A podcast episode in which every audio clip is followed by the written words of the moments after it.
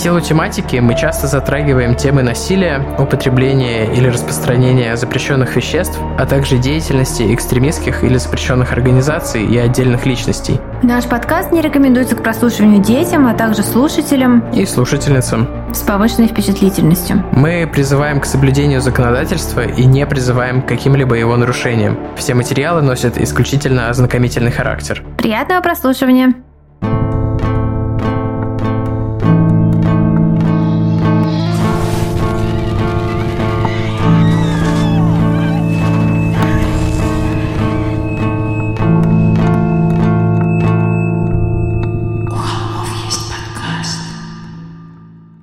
Всем привет! Вы слушаете «У холмов есть подкаст». Привет! И это мы, Тима и Валя, те самые голоса, которым разговаривает этот подкаст. Я в черновой записи этого выпуска сказала ту же фразу, подумала, что надо придумывать в следующий раз лучше, но сказала то же самое.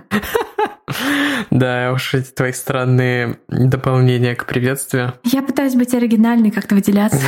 Начнем мы с новостей, которые коснутся всех, пока еще скиперы не успели нас проскипать. Мы уходим в отпуск. Сейчас выходит вот этот выпуск, и следующий выпуск э, как бы парный, то есть мы раскрываем тему в двух эпизодах, а потом мы на две недели э, немножко решили отдохнуть. Ну, скорее всего, на две, то есть такой план, но, скорее всего, так и будет, но если мы мало ли что вдруг задержимся, тоже там не злитесь особо. Мы вот так посчитали, что мы уходили пару раз на недельку, и все равно приходилось работать все это время, когда у нас не было релизов. За полтора года мы вот впервые уходим в отпуск. Прикольно. Я даже не знаю, что делать со всем этим свободным временем. Я взяла себе еще заказов по другим работам на это время. Но у нас еще есть хорошая новость для тех, кто подписан на нас на Boosty, потому что в Boosty. период нашего отпуска для вас релиз все же будет 2 апреля будет. в четверг, как всегда. Для наших супер клевых бустанов, э, для наших элитных homies будет релиз вот в один из четвергов, когда мы будем в отпуске, эксклюзивный с доступом только по ссылочке на Boosty. Вот, поэтому да, ждите. и этот выпуск не, не попадет потом в основные, то есть это навсегда только для бустанов. Да, я думаю, что так. То есть это не то, что там доступ раньше, там туда-сюда, нет, это вот реально для наших четких э, чувачков и чувакес. Да, для вас будет что-то э, особенное, чего никто другой не услышит. Ну, если есть мнение, что у нас все выпуски одинаковые среди хейтеров, поэтому с их точки зрения это вы ничего не пропускаете. Слушай, ты знаешь, у меня есть мнение, что вообще все выпуски всех трех крайм подкастов одинаковые, потому что все крайм истории практически одинаковые. И когда это мнение у меня сформировалось, я поняла, что нам пора в отпуск. Кстати, а мы устраивали голосовалку за вегетарианский отпуск? Э, что? У меня просто оговорки э, про вегетарианский, условно вегетарианский сезон у холмов, чтобы мы сделали про ненасильственные преступления. По-моему, мы так и не сделали. Надо сделать. Мы голосовалочку не сделали, но мне попадалась пара комментариев о том, что типа давайте про мошенников, это круто, это интересно. Но, по-моему, там 2-3 комментария, Наверное, поэтому надо какую-то к моменту такую релиза мы уже провели голосовалку, поэтому... Конечно. Да, большое спасибо, что проголосовали. У нас длинный производственный цикл, как вы, наверное, поняли. Так это клево, мы все делаем заранее. У нас немножко старые новости из-за этого. Например, э, мы Например? прямо перед э, записью посмотрели трейлер сериала Чикатило. А я еще посмотрела какой-то обзор первой серии, не смотря первую серию. Это был очень классный опыт. Ну, собственно, главный шок это то, что Чикатило почему-то играет Нагиев. Нагиев, господи, из всех актеров, которые могли быть, мы с ним уже перечисляли, это мог бы быть Сергей Безруков. Почему нет? Он же Высоцкий, он же Есенин, он же Саша Белый. Почему не он? А он куда-то вообще подходит. исчез. По всему подходит. Да вообще, он бы офигенно сыграл. Ну, Хаба Хаба, Хабенский на любую роль, понятно, подходит. Никакого Я не дизреспекта считаю, Нагиеву. Нагиев классный чувак. Просто почему Нет, он э, для этой почему роли? он? Он же супер качок, а Чикатило щуплый. Для меня Нагиев — это навсегда прапорщик Задов. Когда я вижу в финале выпуска этого эпизода сериала прапорщика Задова, который сидит и реально пытается не заржать вот в этом гриме, для меня все как бы весь пафос, который они создают, он рушится. Я, правда, только обзор смотрел, поэтому я не знаю.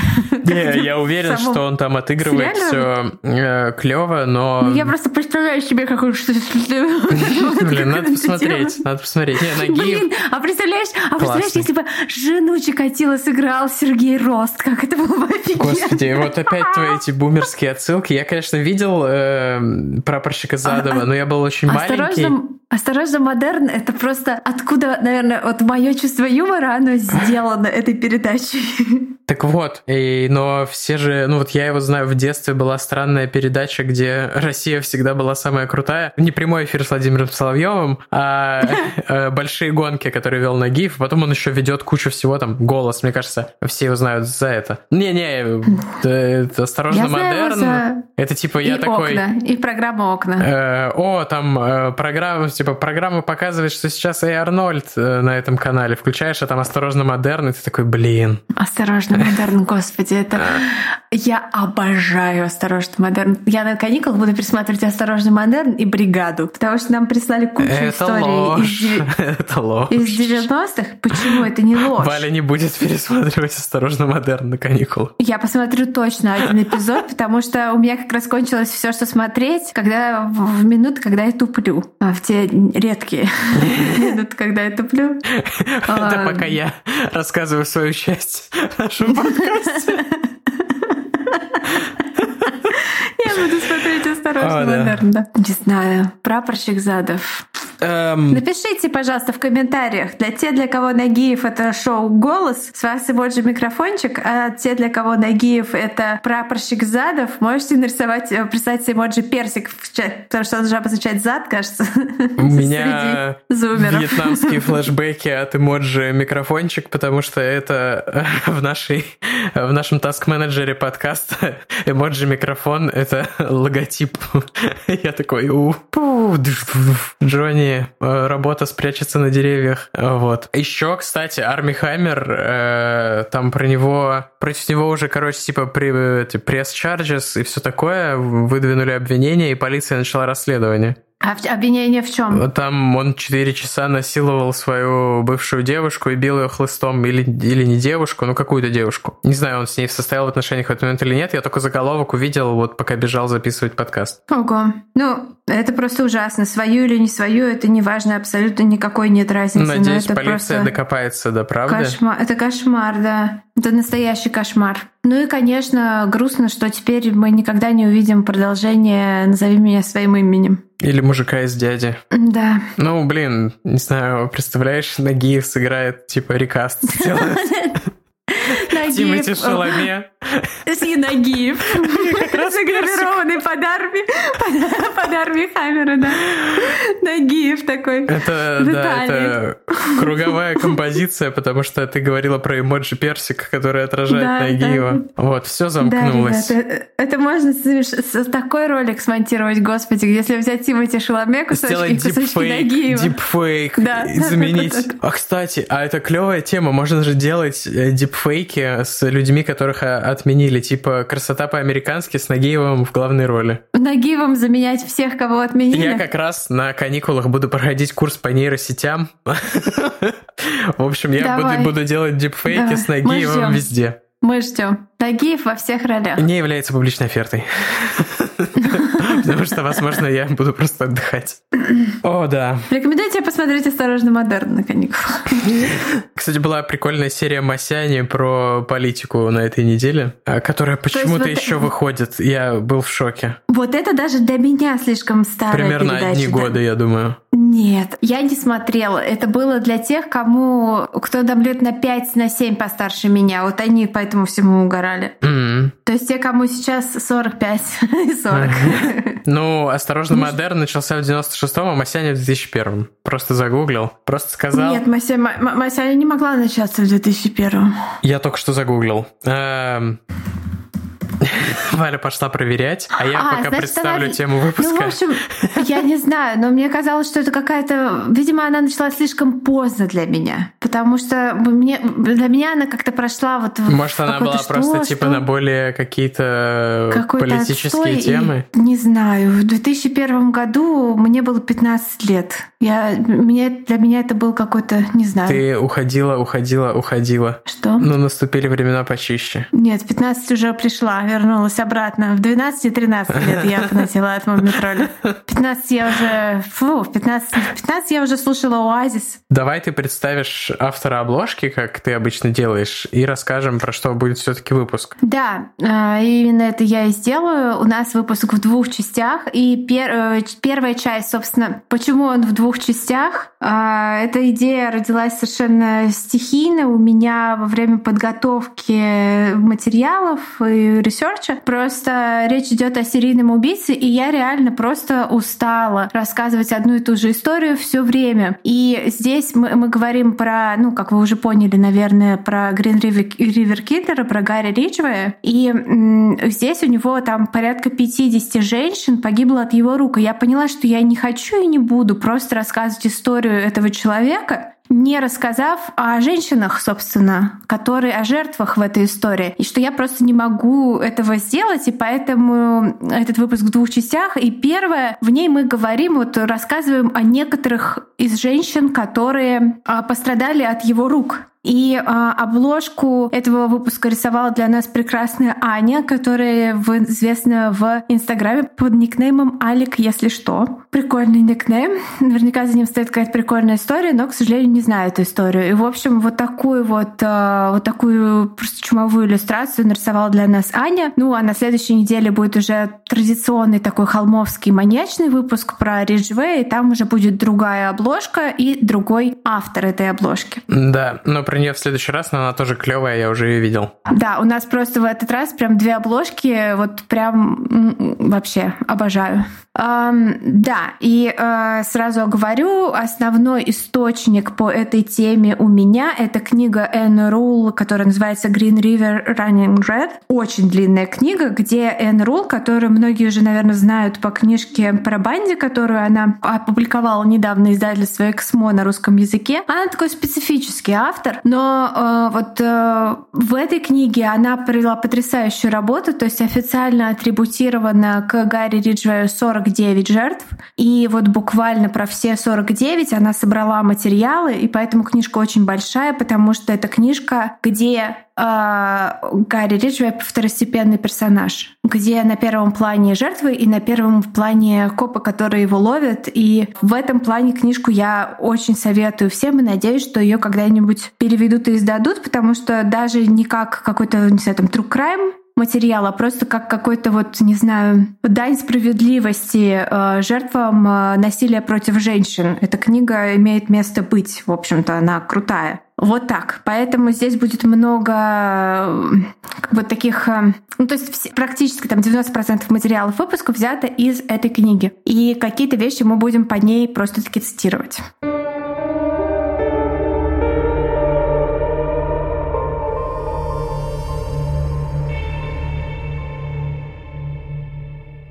Пятое сентября 1985 года. 17-летняя Мойра работала на улице. Было где-то 10 вечера. Ночь была не из удачных. Один из ее предыдущих клиентов уже угрожал ей ножом, но ей удалось сбежать. Идти ей было некуда. Она не заработала себе на ночлег, и надо было возвращаться на обочину. Вскоре возле нее остановилась машина. Голубой универсал с логотипом какой-то компании на двери. Она внимательно осмотрела водителя. Он выглядел совершенно обычно. Обычный мужчина. В машине тоже все выглядело аккуратно и совершенно буднично. Они условились на 20 долларов за оральный секс. Мойра села в машину. Ей не было страшно, но она осматривалась по сторонам, стараясь запомнить все детали. А еще дорогу за окном. Не от опасений, а просто в силу профессиональной привычки. Нужно всегда быть на чеку. Они доехали до съезда с шоссе и заехали под мост. Водитель протянул ей двадцатку. Мойра убрала ее в сапог. Она достала из сумочки презерватив и нагнулась над водителем. В этот момент он схватил ее за руку и выхватил нож. «Делай, что я говорю, или сдохнешь», — выдохнул он ей в лицо. Она поняла, что он не шутит, позволила ему связать себе руки за спиной изолентой, затем он привязал ее руки к телу за локти. После он столкнул ее на пол под сиденье, завел машину и поехал дальше. «Простите, что вы собираетесь со мной сделать?» «Все, что захочу». Они ехали долго. Вечерний сумрак сменился настоящей темнотой, пугающей и беспроглядной. Наконец, Мойра услышала шелест гравия под покрышками. Водитель снизил скорость. Она почувствовала на себе его руку. Он лез к ней в сапог, чтобы забрать назад свои деньги. После этого он выволок ее на улицу, швырнул на землю, стянул с нее коротенькое шерстяное платье. Он снимал с нее одежду до тех пор, пока она не осталась совершенно голой, кроме платья, которое болталось вокруг талии, как пояс. Он швырнул ее на капот и изнасиловал. Жестоко, быстро. Потом ударил в лицо. Несколько раз, так, что в глазах у нее заплясали огоньки и все поплыло. Она начала падать. Он ударил ее еще несколько раз с помощью какого-то предмета по позвоночнику, так, что у нее брызнула кровь. Водитель огрызнулся, злобно и грубо,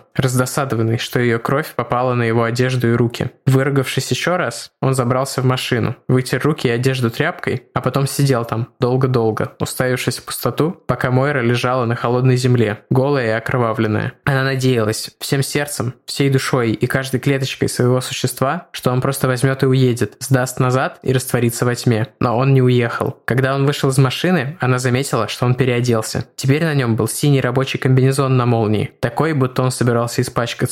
Без слов он подошел к ней, нагнулся, сорвал с нее скотч и платье, подобрал с земли ее колготки, обернул их вокруг ее шеи и начал душить. Но дешевый капрон не выдержал, и они порвались пополам. Тогда он вытащил из кармана голубую бандану и стал душить девушку ей. Она притворилась мертвой, лежала так, пока он не ушел обратно в машину. А потом вернулся назад, проверил ее пульс и сказал «Мне придется убить тебя». Она не стала сопротивляться, когда он схватил ее за щиколотки и поволок куда-то по гравию. Он подтащил ее к краю обрыва и столкнул вниз, но ее тело зацепилось за дерево и осталось лежать на крутом склоне. Увидев это, мужчина спустился вниз, дотронулся до ее шеи, а потом достал нож и ударил ее в грудь. После он поднялся на холм и закурил сигарету, стоя над телом Мойры. Она лежала так тихо, что сама не знала, жива она или мертва. Ей было так холодно, что она уже не чувствовала никакой боли. Ей просто хотелось спать. Последним, что она почувствовала перед тем, как отключиться, была земля и гравий, которыми он закидывал ее тело сверху. Она не слышала хлопок двери его машины и звук его двигателя. Очнулась она, когда на улице было уже светло. Голая, с раной в центре груди, следом от веревки на шее,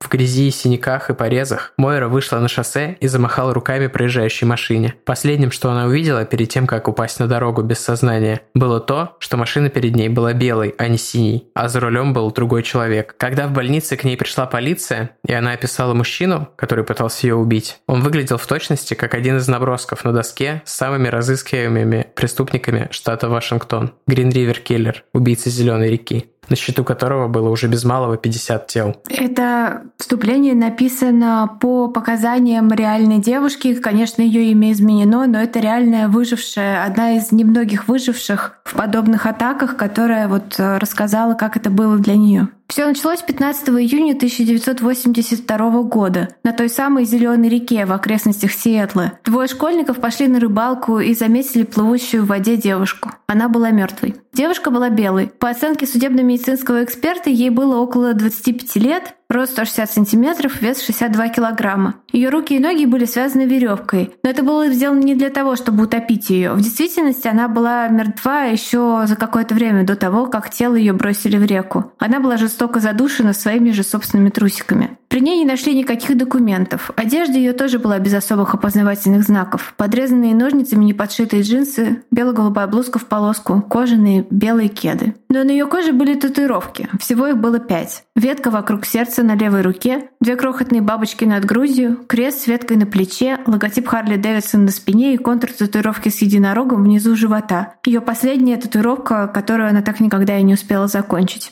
Именно по этому единорогу полиции удалось узнать ее имя – Уэнди Ли Колфилд. Тату-мастер узнал свою работу после того, как описание появилось в газетах округа Кент-Каунти. Девушка жила в городке неподалеку со своей матерью. Вот только было ей совсем не 25. На момент смерти Венди Ли было всего 16. Когда в дверь ее матери Вирджинии постучали полицейские и сообщили ей ужасную новость, на глазах женщины навернулись слезы, но она сказала неожиданную вещь тихим голосом, абсолютно сломленным. «Я знала, что так все и случится. И действительно, наверное, она предполагала, потому что жизнь матери и дочери была невероятно тяжкой. Вирджинии самой не было и 20 лет, когда она родила Уэнди, и девочка не была ее первым ребенком. Выросшая в семье жестоких алкоголиков Вирджиния родила первенца в 16, но была вынуждена отдать ребенка на усыновление. А после этого за мелкие кражи и правонарушения ее направили в колонию для несовершеннолетних преступников, где она провела два года. Всю свою жизнь мать и дочь Уэнди Ли и Вирджиния перебивались с заработка на заработок, с одной дешевой съемной комнаты в другую, из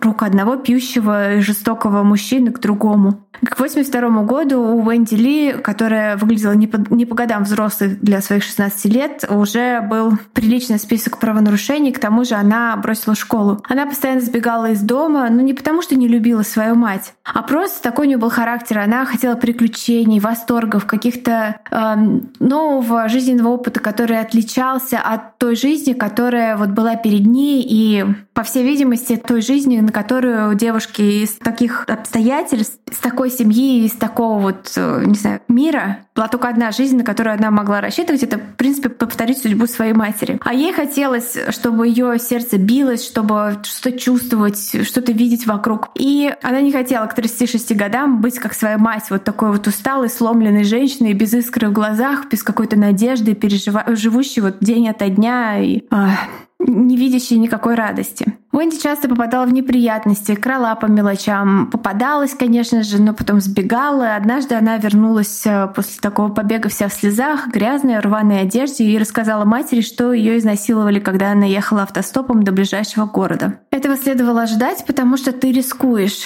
А, и сказала Вирджиния так не потому, что ей было не жалко Уэнди, а потому что она надеялась, что сможет таким образом научить свою дочь осторожности. Но травма, полученная девочкой во время нападения, была такой сильной, что она так никогда и не смогла от нее оправиться, потому что в тот момент, когда это с ней случилось, ей было всего 14 лет. А мать подозревала, что Уэнди занималась проституцией к случаю к случаю, и делала она это, опять же, скорее не от нужды, а от э, чувства ненависти к себе и желания уничтожить себя. Но деньги, вырученные за услуги она тратила на то, чтобы купить себе вещи, которые хотела иметь, и жить хотя бы немного той жизнью самостоятельной и яркой, о которой она мечтала. Но когда у Энди кончались деньги, она без стеснения крала их у других людей. Один раз даже украла у соседей талонов на продукты на 140 долларов после чего тоже попала в колонию для несовершеннолетних, а оттуда в приемную семью. Но там она тоже долго не провела, она сбежала. Это было 8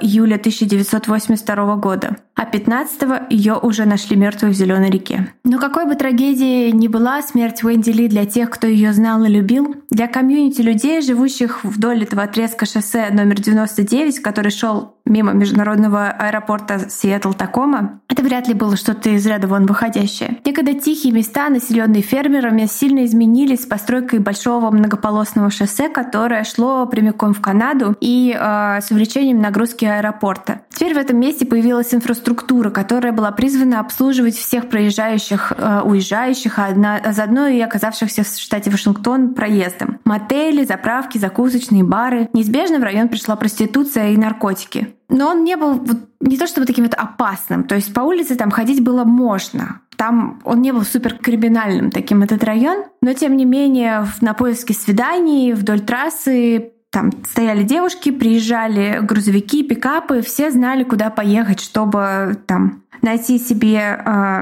какого-то каких-то развлечений тех или иных. И преступления против женщин, против женщин определенных занятий были в этом районе, в общем-то, обычным делом. Со дня, когда обнаружили Уэнди, прошло 4 недели, когда Зеленая река принесла в своих водах очередной кровавый улов. На этот раз в рыболовецких сетях запуталось обнаженное тело женщины, и оно было уже частично разложившимся. Трудно было сказать, сколько она точно провела времени в воде, все зависело от разных условий, а также было непонятно, как далеко занесло ее бурным течением. Но одно было ясно точно, это не было случайностью или каким-то несчастным несчастным случаем, девушка явно не была пловчихой, которая просто нечаянно утонула в реке. Во-первых, потому что Грин-Ривер была слишком бурной, чтобы плавать. Во-вторых, по характеру травм было понятно, что все произошло по-другому. Но если Уэнди нашли в округе Кент, то эту девушку забрал себе округ Кинг, потому что именно в его юрисдикции было найдено тело. Опознание стало делом нескольких часов, потому что отпечатки пальцев девушки уже были в картотеке Кинг-Каунти. Ее звали Дебра Лин Боннер. Она имела несколько арестов за проституцию. Ей было 22, и она была стройной блондинкой с необычно запоминающимися чертами лица. Последний раз ее видели аж за 18 дней до того, как в Зеленой реке всплыло ее частично разложившееся тело. Она вышла из мотеля, сказав на прощание друзьям, что пойдет на трассу, поищет клиентов, и больше никто ее не видел. Три дня спустя, после того, как тело Дебры было найдено рыбаком, другой человек, на этот раз уже не рыбак, а охотник за ценным хламом, старьевщик, который частенько пытался найти что-то интересное на отмелях извилистой реки, сплавлялся вниз по течению на плоту в поисках улова, и в одной из заводей в мутной воде между спутанных корней деревьев и мусора он заметил две фигуры. Как это часто бывает, он сначала решил, что перед ним два манекена, которые просто смотрят на него через э, толщу воды э, своими пластиковыми глазами. Но приглядевшись, он понял, что глаза совсем не пластиковые, и перед ним настоящие женщины. Моментально причалив к берегу, он выбежал э, к шоссе и замахал руками проезжающему автомобилю, и когда водитель притормозил, то старьевщик попросил его с ближайшего телефона вызвать полицию. На место приехал Дэйв Райхард, молодой и амбициозный детектив из убойного отдела, на которого как раз и определили вести дело Дебры. Он заметил, что тела двух женщин прижаты к дну с помощью тяжелых каменных грузов, то свидетельствует о насильственности их смерти. Он подошел к воде, чтобы рассмотреть тела поближе, как вдруг поскользнулся и упал прямо рядом с еще одним телом, третьим по счету, которое убийца бросил на берегу, по каким-то причинам не дотащив до воды. Девушка, которую он видел, выглядела как совсем еще ребенок, только вот на коже ее был сильнейший солнечный ожог, как потом покажет экспертиза, полученная уже посмертно, потому что она несколько дней пролежала на одном месте обнаженной под палящим солнцем. Вокруг э, ее шеи все еще болтались э, ее же собственные синие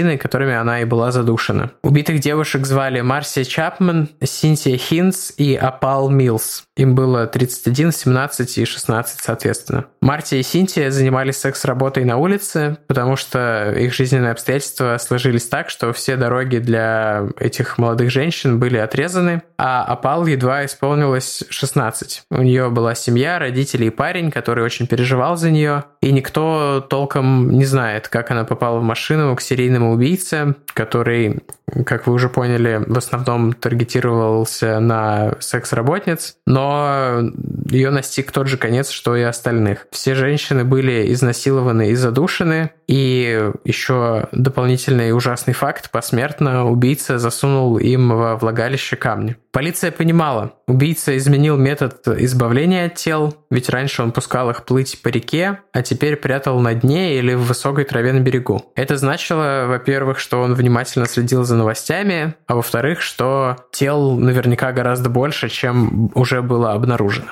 Поэтому решено было в дальнейшем скрывать от журналистов как можно больше информации, как можно дольше, чтобы не давать этому преступнику фору, с одной стороны, и чтобы он допускал больше ошибок и не понимал, где он попался. Ну и с другой стороны, чтобы не сеять панику среди населения, которое уже было доведено до э, определенного градуса страха и возмущения к этому моменту. Но в целом жизнь продолжала идти своим чередом, и каждую ночь девушки выходили на трассу, а клиенты их поджидали в своих своих э, седанах и пикапах, и никто даже не произносил вслух сочетание «серийный убийца», потому что еще слишком свежи были в головах воспоминания о панике, которая последовала за чередой исчезновений, а, как оказалось, убийств студенток э, от рук Теда Банди, который, как вы помните, по району Сиэтла тоже прошелся, и в 82 году три девушки были убиты подобным образом. Было решено собрать особенный отдел специальный в рамках убойного, но все-таки эти специалисты, которые попали в этот новый отдел, занимались исключительно расследованием убийств на Зеленой реке. Между тем, молодые девушки продолжали исчезать. И среди них были не только секс-работницы, но и молодые женщины с вполне обычным образом жизни. Например, 17-летняя Джизель Лаворн, которая исчезла в районе Сиэтла тоже осенью 82 года. Она была из богатой семьи среднего класса, то есть upper middle класса, но считала себя хиппи в душе, путешествовала вслед за концертами любимых групп, кстати, в том числе и Grateful Dead, про которых мы обязательно когда-нибудь сделаем выпуск. Ее тело было найдено 25 сентября, всего несколько недель спустя после того, как она пропала. Ее нашел велосипедист, бедные спортсмены, которые ответственны, наверное, за... Со спортсмены и собачники еще. Э, да, потому что все остальные сидят дома. Рыбаки несчастные, да. Лучше всего быть просто типа домоседом, если не хочешь наткнуться на что-нибудь такое. Да, велосипедист катался по улицам заброшенного промышленного района позади аэропорта. Он почувствовал странный и неприятный запах, взглянул на обочину и, собственно, нашел тело. Вокруг шеи был закручен мужской носок. Останки были на таком этапе разложения, что девушку удалось опознать только по зубам и фрагментам татуировки с птицей, которая все еще была различима у нее на лопатке. Всего убийца Зеленой реки забрал жизни у, по крайней мере, 49 женщин различных рас, возрастов и социальных слоев, хотя есть основания полагать, что их было намного больше. К сожалению, мы не, не можем рассказать вам обо всех из них, но, как Валя уже сказала, подробно можно прочитать в книге Энн Рул, которая выступила источником для нашего выпуска. Но мы расскажем о судьбе еще одной. Ее звали Мэри Бриджит Миган, и ей было 19 лет. Мэри Бриджит Миган была младшей из четырех дочерей почтенной католической пары. Мэри не была их родным ребенком, ее удочерили, когда она была еще совсем малышкой, но родители любили ее как родную, всем сердцем, по-настоящему. Ее семья жила в зажиточном городке Бельвью, штат Вашингтон, тот самый, все тот же вот примерно район. А, просто для справки, это все, вот этот Тахома, Олимпия, Сиэтл, это такая вереница городов на побережье, туда, куда я должна была поехать в прошлом году, эх, проклятый ковид. И вот там как раз вот примерно в этих краях Банди всех и похищал. То есть такие места, и это произошло, ну реально там за 10 лет, там чуть больше до вот этих событий. То есть местечко такое нехорошее.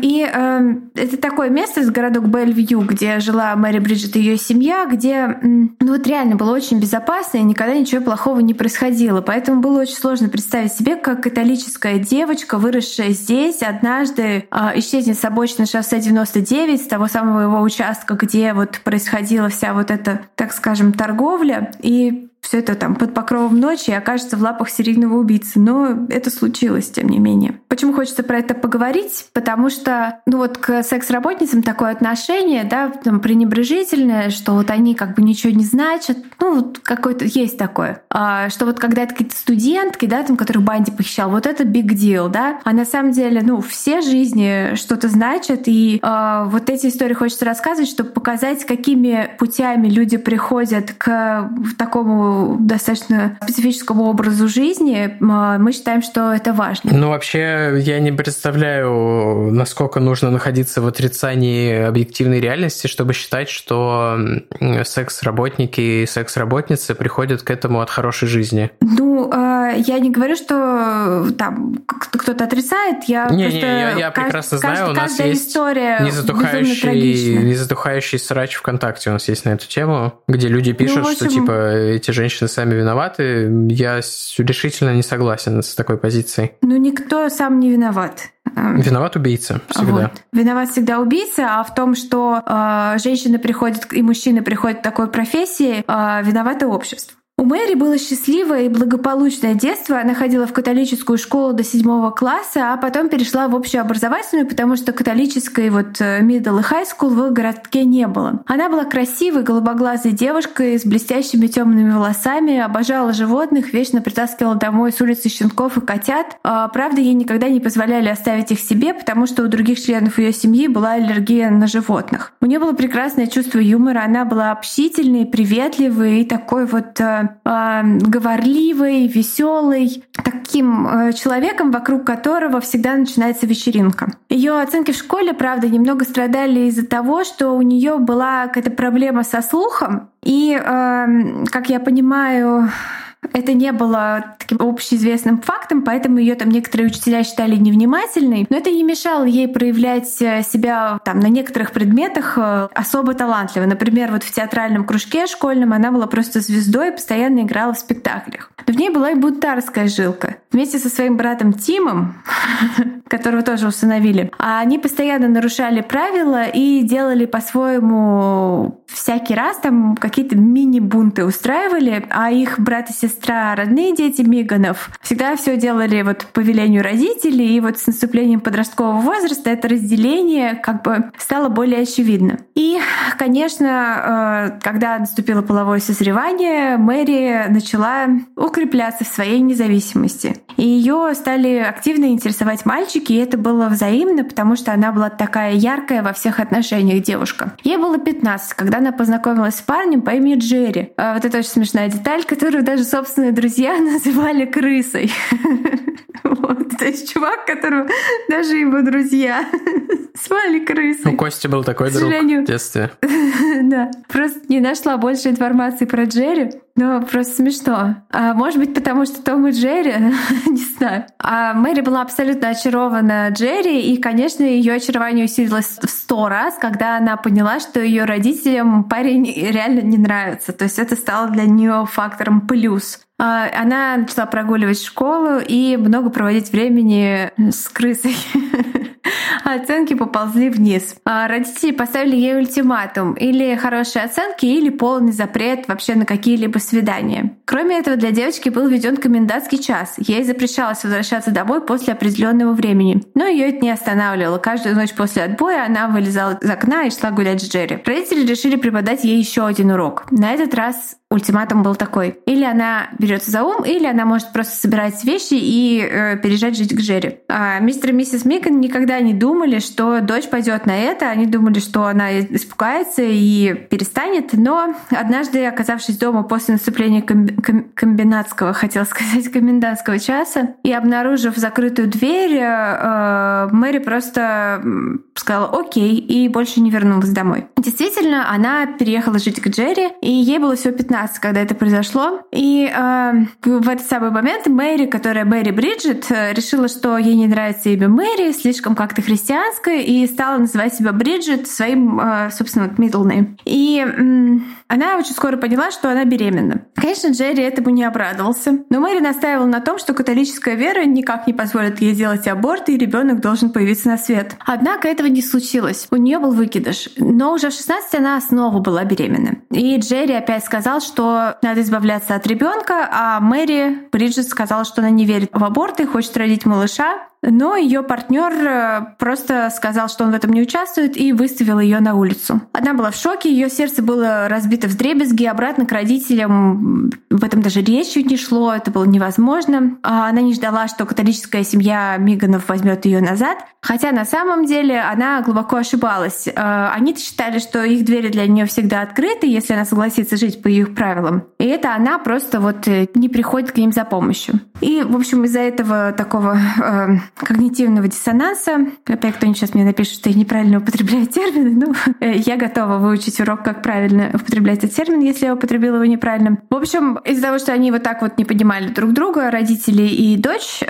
она считала, что ей некуда идти и просто там практически бомжевала, перебивалась от одного, одних друзей к другим. Ну и эта беременность тоже закончилась выкидышем, и Мэри Бриджес считала, что это она виновата во всем, что это все произошло из-за нее, что она не смогла там вот уже второго ребенка как бы она в кавычках убила. И ей казалось, что жизнь ее просто-таки кончена. В 79 году она переехала жить к своему близкому другу Энди, который жил со своей мамой. И они не были парой, хоть он был в нее влюблен, еще у него был друг, который был в нее влюблен. Там такая вот у Энн Рул очень длинная романтичная история про такую вот эту нежную дружбу между молодыми людьми, которая чисто платоническая и такая вот очень трогательная. А люди, которые по-настоящему, которым было не наплевать на Мэри Бриджит, они понимали, что ей не нужен парень, ей нужен друг, ей нужно тепло человеческое, ей нужна какая-то защита.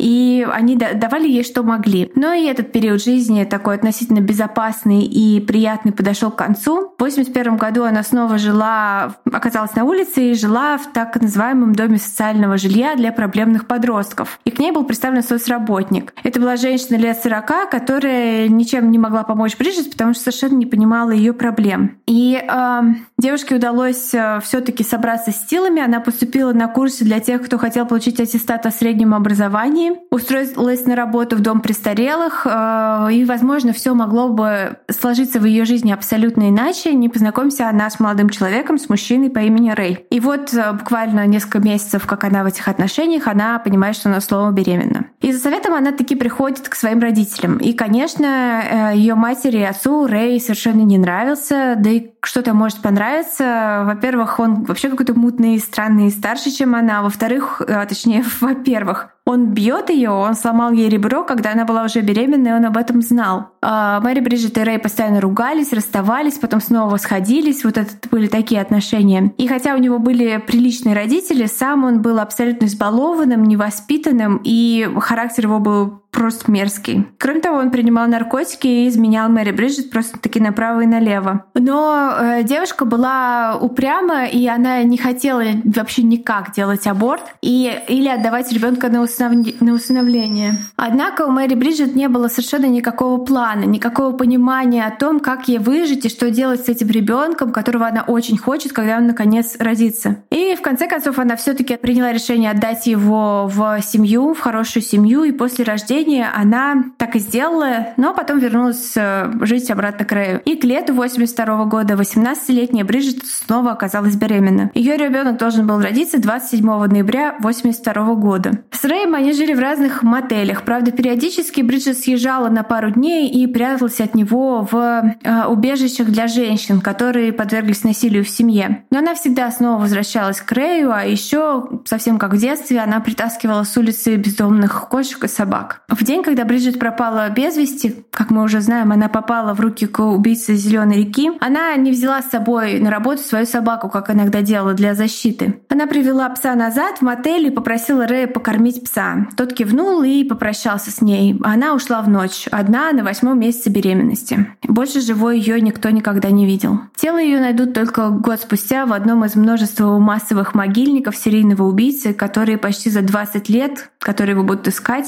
не раз обнаружат ничего не подозревающие местные жители. Мне кажется очень интересным тот факт, что ну, этот убийца вошел в историю как убийца Зеленой реки, потому что это долгое время было нераскрытое преступление. И мне кажется, это связано с этим, потому что Тед Банди вошел в историю как Тед Банди, и Дамер тоже как Дамер. А здесь, когда стало известно имя убийцы Гарри Риджвей, уже все знали э, его как Грин Ривер Киллера. Ну, тут интересно то, что Теда Банди это знали как Тед Банди, потому что он был Тед, э, этот э, West Coast Тед, угу. потому что он же называл свою еще там в первый год своей деятельности на этом озере Самамиш, когда он двух женщин сразу похитил, он же всем говорил «Привет, я Тед». И все знали, что убийцу угу. зовут Тед. Поэтому просто фамилию пришлепнули и все. А про Дамера узнали, когда его уже схватили, типа? Да, то есть а про Дамера просто никто не знал, что кто-то пропадал и кто-то исчезал. Вот. А здесь просто по первым, скольки там получается, четырем-пяти телам назвали весь этот кейс. То есть всю вереницу преступлений, серию так назвали. Вот. Ребята, я хочу вам сказать, что вот эти истории этих женщин, они просто разбивают сердце. Они, то есть это, это может случиться абсолютно с каждым человеком, когда вот э, жизнь просто, просто вот идет в таком направлении, и ты не можешь ничего сделать, и ты оказываешься в такой ситуации, где эм, у тебя нет выхода. Ну да, но мне кажется, статистически это чаще происходит с женщинами, что говорит о типа систематических проблемах в нашем обществе. Конечно, да. И отсутствие каких-то социальных лифтов фондов и институтов поддержки особенно диспропорционально в худшем положении оказываются женщины, что совершенно несправедливо и ужасно. И так не должно быть. И я надеюсь, что совместными усилиями человечество придет к тому, чтобы это искоренить в будущем. Да, по крайней мере, что, что можно сделать сейчас, это повышать информированность э, о проблеме. Я рад, что культура в целом меняется, и отношение к этому меняется. Может быть, не так быстро, как хотелось бы там либеральным людям вроде меня, и может быть, слишком быстро, по мнению людей э, консервативных взглядов, но тем не менее. Да, тем не менее, что-то происходит, какие-то изменения. Там, мне кажется, что изменения уже неизбежны. То есть уже не откатить назад все это. Ну и, в общем, я надеюсь, что вы, ребята, понимаете, послушав вот эту нашу первую часть, почему мы не могли без нее обойтись, почему мы не могли просто рассказать историю серийного убийцы с какими-то там статистическими данными о том, скольких он зарезал, скольких перерезал, используя там цитатку из... Нет, мы, конечно, могли, но мы не хотели совершенно так делать. Ну, мы не хотели, потому что это просто уже какой-то... Ну, ну уже просто невозможно. Иногда, ну, иногда нужно вот, вот так. И здесь мы рассказали, с одной стороны, историю, каково, как это нападение выглядит глазами выжившей, как э, это выглядит э, как складывается судьба, что человек вот приходит э, в то место, где он оказался, где там его сапал убийца, да, иногда это известно, иногда это неизвестно. Вот в случае двух э, девушек, которых мы подробно рассказали, у первой э, там просто выбора не было, потому что там примерно такая же судьба у ее матери, и здесь просто, ну вот, все очень очевидно, к сожалению, и очень трагично. А вот Мэри Бриджит здесь э, вообще вот никаких предпосылок. Ну, нет. мне кажется, возвращаясь к теме привилегий там и диспропорциональности в обществе, люди, которые родились в хорошей семье, им сложно представить, каково это родиться в плохой семье, при том, что в каком-то смысле это лотерея, да, то есть где ты родишься, ты не выбираешь. Да. То, что вам повезло, не значит, что всем повезло. Да. Вот, и это была первая часть нашего выпуска, а, посвященного э, серии убийств на Зеленой реке. Э, мы услышимся с вами через неделю, где вас ждет уже рассказ, э, классический холмовский выпуск про серийного убийцу. До встречи через неделю. И пока.